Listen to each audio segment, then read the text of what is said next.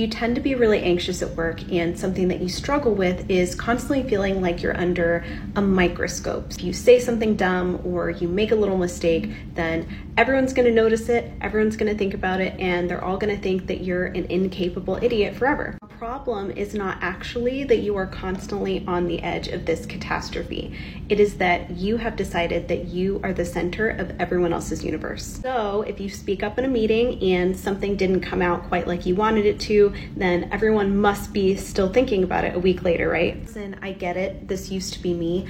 I transformed myself from this anxious overanalyzer to a respected leader in my company who was never afraid or nervous to contribute in any And there's a specific process that I went through, but one aspect was that I addressed the actual problem, which was the completely unreasonable belief that I was so important that everyone was thinking about me, me, me all the time.